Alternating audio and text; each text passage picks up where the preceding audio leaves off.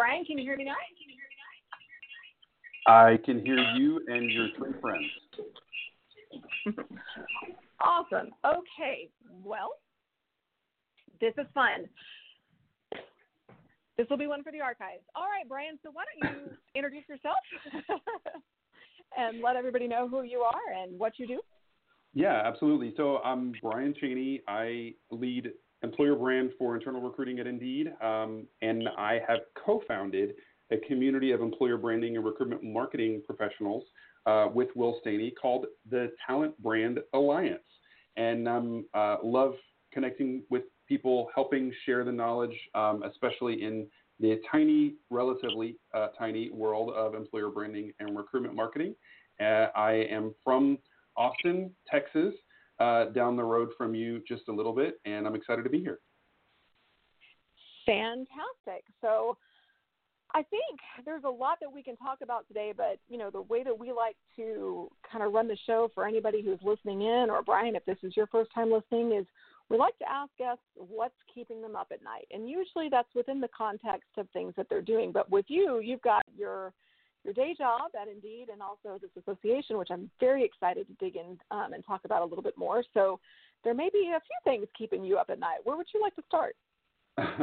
well, uh, in my day job, uh, what's keeping me up at night is the ability to hire and grow the team. Um, so, as, as, as, some of you may or may not know, uh, I actually have uh, an 11 person employer brand team. Um, we recruit globally.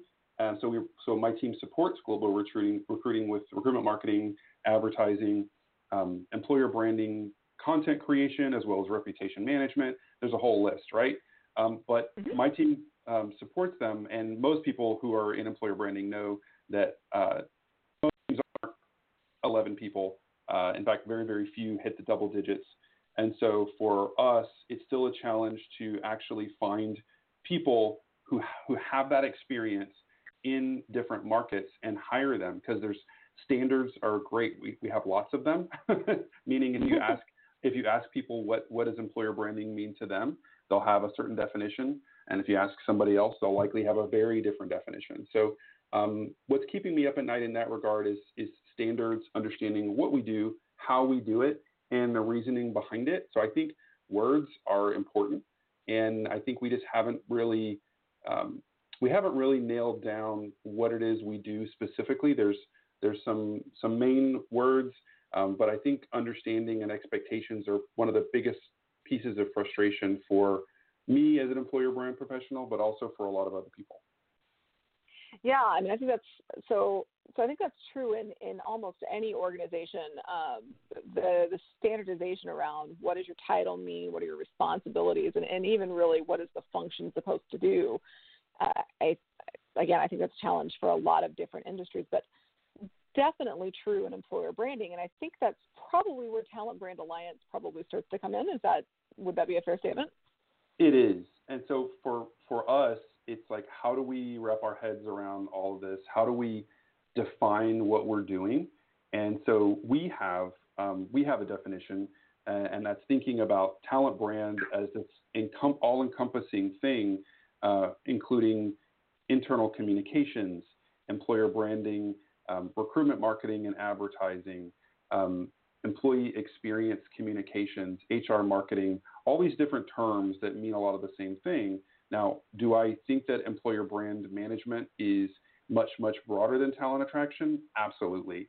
And I feel like the that piece gets glossed over a little bit because the, the squeaky wheel is can we hire the people? And beyond that is how do we make sure that those experiences line up? How can we feed that information from a reputation management perspective, for example? How can we feed that feedback back into the business and help affect change? And I think that's a whole other part of employer brand management or talent brand management that a lot of people don't like to think about. And that's actually one of the reasons why we're bringing Simon Barrow um, to the event in London next month, because Simon actually was uh, one of the original creators of employer brand management as a concept. And so I'm really excited to kind of learn from him because I think his perspective is very different than what you or I might actually think of as employer branding or employer brand management um, beyond talent attraction and recruitment. So I, I'm, I'm, I'm hopeful that he can challenge everybody in the right way so we can think bigger about what it is we actually do.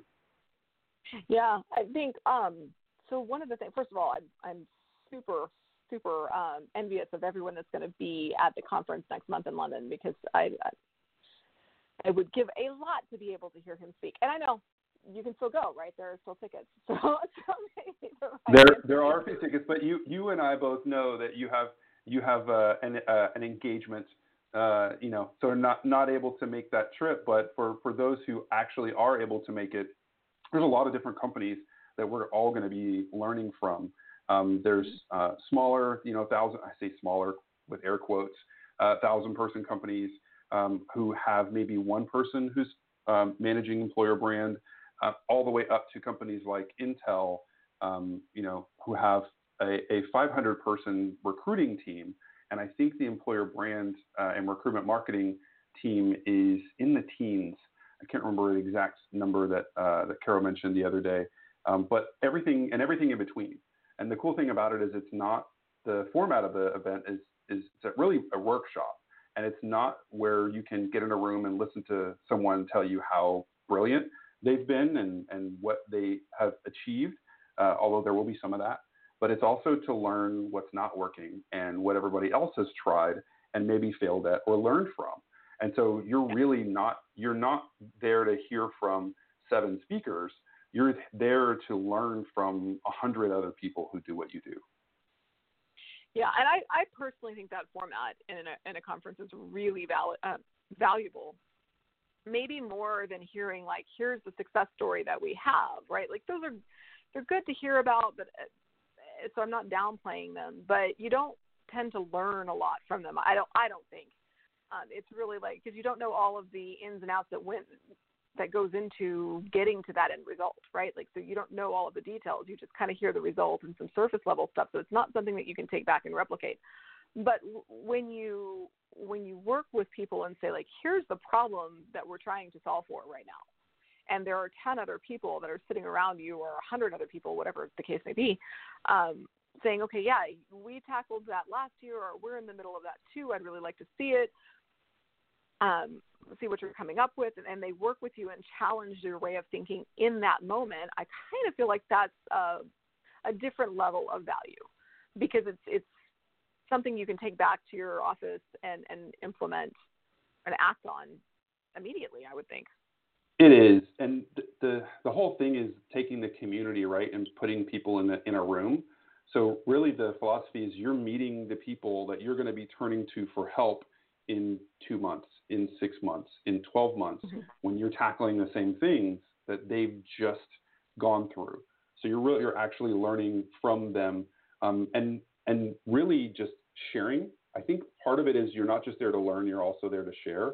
And, and it's a it's it's absolutely a safe space for people to do that because I I mean most people are are a little bit scared um, and the for the for the people who are in employer branding um, they probably work really closely with marketing PR comms and we've just been ingrained to fear saying the wrong thing and so um, when you get in a space like this, you, you're actually supposed to say something that doesn't make sense. You're supposed to tell the story about how you skinned your uh, your knees and, and you did this thing that didn't make sense. I mean, I sure I have a lot to share in that regard about making mistakes, um, and and I think I think making mistakes are actually more universal than wins because everybody can learn something from a mistake, but a win is highly circumstantial.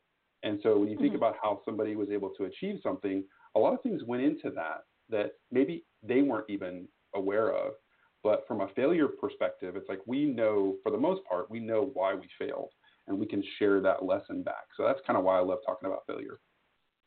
Oh, I'm with you. Uh, you know, I was, I don't remember who said this, um, but I was reading, it was somebody who was doing a TED talk or CEO or something, and they were talking about their experiences growing up and how their dad would ask them every day to share a failure.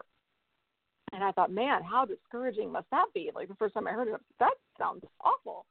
But as she went through and explained it, it was it was more along the lines of like we celebrated failure in our house because failure meant you tried something. Failure meant you learned something. Failure meant that you could go back and try it again and, and do it better the next time. And maybe you'd fail then too, but each time you failed, you got a little bit closer to getting it right. And I think that's probably true for employer branding and recruitment marketing. I know that there's a, a lot of fear, um, and, you touched on that a little bit with in terms of marketing and communications, and, and a lot of the companies that we work with, they're they're scared that they're going to get shut down and turned over. They like their their responsibilities turned over to marketing, who has been doing it longer or better or whatever. But the reality is, I think that when we fail on the marketing side, there's the marketing team can help us. But what we learn um, in terms of each of those little failures is really we're dealing with a different audience, and so it I think it positions us in a way that makes us more valuable to marketing, not less. Uh, would you agree with that statement? I definitely think we're more valuable to marketing because marketing has their own quotas, their goals, um, their processes, their messaging, all those things, and and I feel like there's there's always this translation that has to happen. Um, we have an amazing marketing team, and they like to actually help us with some of our initiatives. Now, I've built the team um, here in such a way that we can do a lot of things ourselves. But when it comes to creating stuff from scratch, um, literally like like drawing something or creating a specific um, a whole new campaign, um, we will oftentimes tap on the marketing team, and from time to time they'll they'll say something or they'll include something in the in the creative that is just straight product marketing, and I'm like, hey guys, that's great and and and I completely understand where you're coming from. But we have to talk to people like we're holding a beer and we're in the ba- at a backyard barbecue. We have to ha- we have to have that conversation with them. It has to be a little bit different than than a product quote, and we have to we have to be human. And then and on top of that, we have to have a little bit of personality, right? And so for for most marketing teams, they they either really know exactly who they are from a personality perspective, tone, voice, um, audience, or they're kind of trying to figure it out. And so if you're most of the most of the people are trying to figure it out. so if they don't know exactly what, what what's going on, it's hard to hold you as the employer brand marketer to that standard. Uh, I I think that's really fair. Um, we're going to take a moment here to do a quick reset for anyone who is just now joining us. You are listening to Drive Through HR the I think we are the longest running, um, or at least right up there, HR talk show. Um, today is Wednesday, September 19th. Is that right? I don't even think I know what day it is. But it's the 18th, but yeah, close it's enough. the 18th. See, I'm just day challenged. But you are listening to Bryan Chaney, who is the head of global brand for Indeed and co-founder of the Talent Brand Alliance. So let's talk a little bit more about your organization, if that's okay. Um, I think what you and Will have created is amazing, and it, has been really neat to watch it sort of um, develop and, and gain a life of its own. Uh, so, you know, your community started with a handful of members in what year? Gosh, um, well, the year that the year that the domain was purchased was 2013 if that, that helps.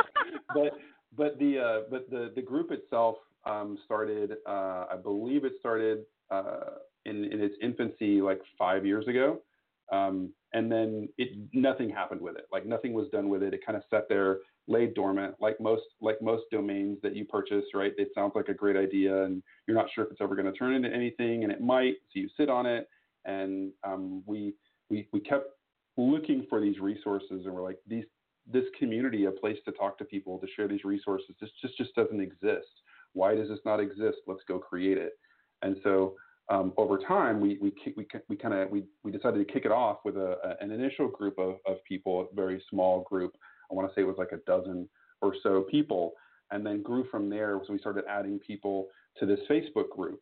And so that's where it started. And and over time um, slowly maturing, slowly maturing. I love actually going back into the history because I can see, oh, I added this person into the Facebook group in 2016. And you see, like, over time what's happened. But um, about a little less than three years ago is when we kicked it into another gear and we realized, hey, this we need to put some muscle behind this, some time. because we we need it. We just need it as practitioners. And so we started doing that. Groups started growing. Um, uh, started getting uh, a few hundred people in the group, and everybody was like, "Wow, I didn't even realize this place existed." And then we realized that we needed to get people together face to face, and we decided to create an event series. Um, actually, we decided, hey, let's get, get let's get everybody together uh, and let's do it in Austin because we're in Austin, and and and that makes it a little bit easier. So we decided to we planted the flag. We decided to do the first summit event, and and and it was it was you know it's a little bit daunting because we're not an event company, um, but it was something that we cared about passionately, and we wanted to make it a really good experience for everybody. So we're like, okay, so if we're in control, we can actually do more of the things that we like and either completely cut out the things that we don't like or turn the volume down so low that it's it feels like they're not even there. Um, so we, let's make a good experience, get people in a room. And so we, we went through all this. It's like, what, how would you create a workshop or a learning environment? So that's what we did with Summit. And um, over time, uh, we're get, actually getting ready to do our third Summit event. So over time, the groups continue to grow. We've got people from Vietnam, people from Singapore, people from Belgium, um, all over the world that are joining and finding out about this community. And and now we're approaching 900 members in the Facebook group, and we're also we're also kind of getting really familiar with the limitations of having a Facebook group. so so we're we're we're kind of we're, we're seeking out other avenues because we realize that the need for this is, is much much greater than what that a than a Facebook group can provide. So let's talk about that for a minute because I think that's a challenge that uh, I would say more established employer brands run into as well. Um, like you, you end up running up against the limitations of a page or a group, and I know Facebook right now is really pushing the uh, the group feature for pages, right? And so I, I know I've had three conversations in the last ten days about whether or not it's appropriate to to build a group for an employer brand and what does that do and what does it not do right and so one of the things that we've talked about is that um, that native usage right so if they're already on the platform they're more likely to to interact with your page and potentially your group but but how how does it serve everyone right and so I think from an EB perspective, putting out things like basic candidate resources and things like that could be useful for a group. But what are some of the limitations that you run up into? How do you know whether A, it's a good idea to use a group for your employer brand or not? And B, if you are using one, at what point do you go, okay, you know what, I can't get done what I need to get done here? So, what are some of the challenges that you see with that? So there's definitely challenges. I think one of the one of the biggest challenges is that um, Facebook groups are geared towards keeping people on Facebook, and so mm-hmm. uh, it doesn't lend itself to messaging um, in a in a consistent, reliable way. So collecting contact information, um, managing that from a CRM perspective or relationship management perspective is a lot tougher. And you're also counting on the fact that all of your audience are active Facebook users or even have a Facebook account. Now, we take a lot of these things for granted, right? We, we assume that, oh, okay, well, you're, you're managing employer brand or recruitment marketing, you're on Facebook, you're on um, Instagram, you're on these different channels. And a lot of people, because it's personal, it's personal development, they don't, they, they're, they're not thinking about it in that way. So globally, as we've grown, we've actually come across people who are like, yeah, I'm not on Facebook, so um, let me know, send me email updates, or let me know when you're going to have an event in my area. And so, like managing that long term, that's that that definitely the nurturing piece is is a bit tougher on Facebook um, because you're limited by how you can connect with people. You can post in a group, you can private message, but a lot of that's really, really really granular, especially as you get more in the hundreds and thousands of people. So I think managing that communication channel is tough. Um, I think um, there's all the privacy issues um, that Facebook just inherently has, at, complicated by GDPR, and uh, and and that kind of told us. So back to the original panel, like should employer brands use Facebook? Um, I think they should, where it makes sense. So for us, we don't really have, you know, in in the in the Japan market, um, Facebook isn't used as widely. It's it's right. used a little bit, but um, for us, like it's not the right channel. It's not the right channel for for recruiting in Japan. Well, that's a whole another conversation because a lot of things aren't right for recruiting in Japan. But um, when, when you think about all those different things, you have to do what's right for your audience. And if they're getting that value out of it, then then they'll show up, even if it's not something that's within their normal habits. Like oh, they log into Facebook every day anyway, so this is just an easy extension to that. So we've had to think a little bit bigger, um, definitely beyond the Americas when we're thinking about how do we build this community, how do we help it grow, and we've kind of come to the conclusion that we need to go external and provide some some more value, some more functionality there that allows people to get a lot more out of it than you know. Okay, here's a post here, and you probably you may or may not uh, see these, but whenever we add new people all the time, and mm-hmm. when someone joins for the first time, they will likely throw a question out there, and so we get a lot of questions that tend to be repetitive for people who are new um, so you have to then go back and look through all the conversations. Hey, have people talked about building a team? Have people talked about, um, you know, what, um, you know, what Instagram channels are people using, putting their career uh, content on? All those questions are recurring. So we're like, okay, we need a better way to collect that information so that it doesn't feel like the same five questions are being asked every week within the group. And I think that's another big challenge is that that knowledge base, that cataloging and tagging of that content.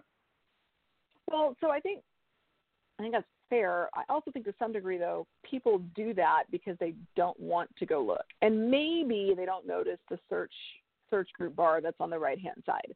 Um, I, I know that my daughter pointed it out to me the other day when I was sitting in a group, and I've seen it before. I just forget that it's there.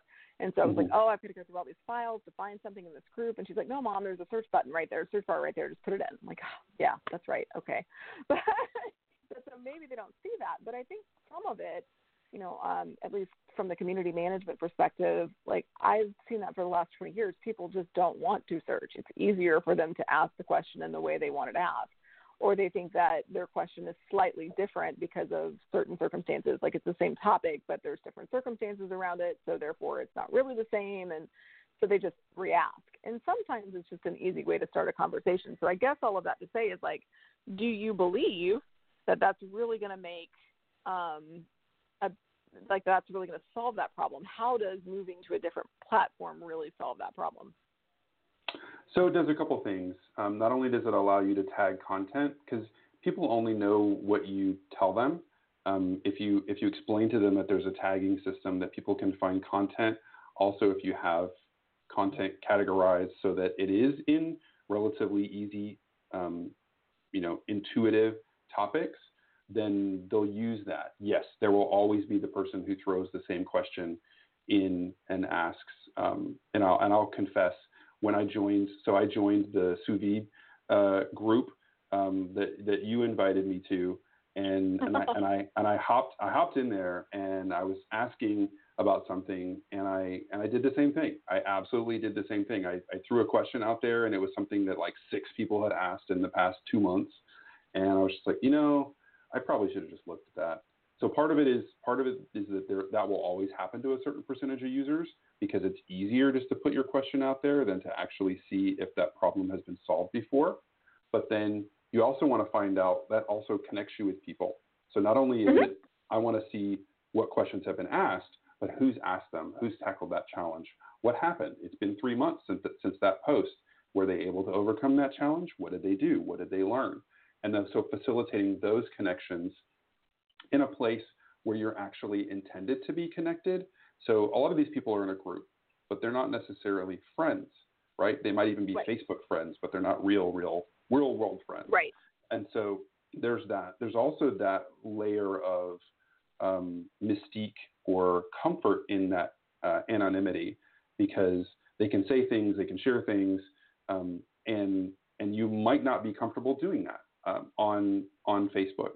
So doing it on a platform where the community is the goal. Sharing and learning and connecting with other people who do what you do is the goal.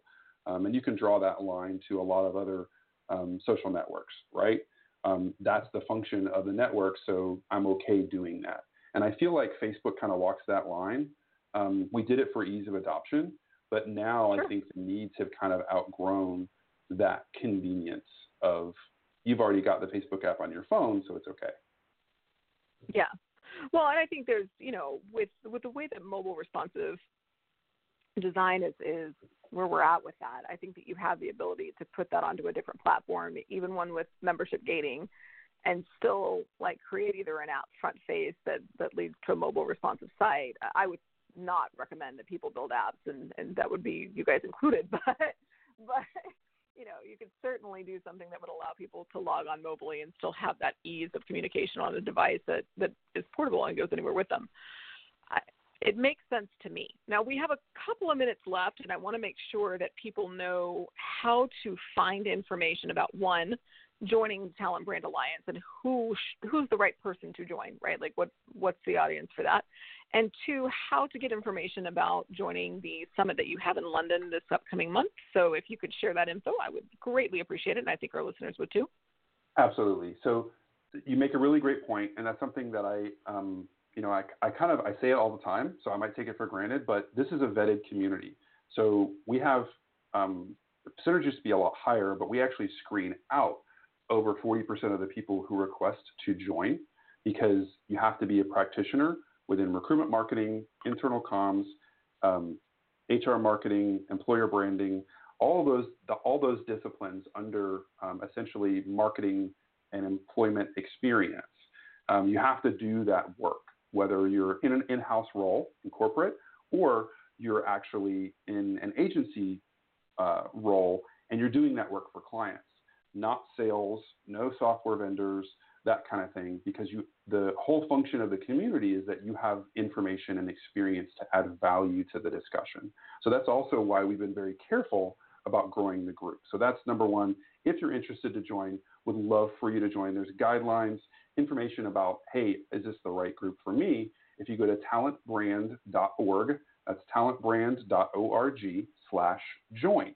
And that'll give you some, some, uh, some, some questions there, input a little bit of information, and we actually have, uh, we have a whole board. We have someone dedicated to membership, so all those requests are reviewed. At right now, right now, the, the, the main discussions in the community are happening in Facebook, but soon it will be beyond that. So that's that's the first question. The second one that you asked was London, and so um, would love for y'all to join in London. It's going to be the 15th through the 17th of October. We're going to have 100 people who do what we do, uh, all in a room, and we're going to have some fun. We're going to have a lot of different discussions. We're also going to have the kind of the godfather of employer branding, uh, modern employment branding, and and and, and management. And, and so I'm excited to learn from him too. And then we've got a lot of stuff that's happening in the evenings um, that's fun so that people can actually start to build a little more social relationships in addition to the professional and business relationships in this community. And, um, and to go to that one, you can actually just go to talentbrands.org slash summit. Perfect. Well, we are out of time. Thank you so much for joining us today. Uh, for everybody listening on the in, on the show, we will have Dwayne Lay hosting tomorrow, and he will be joined by Michael Heller. Bryan, good luck with the Talent Brand Alliance. I'll see you online. And for everybody else, you guys have a great day. Thanks, Crystal.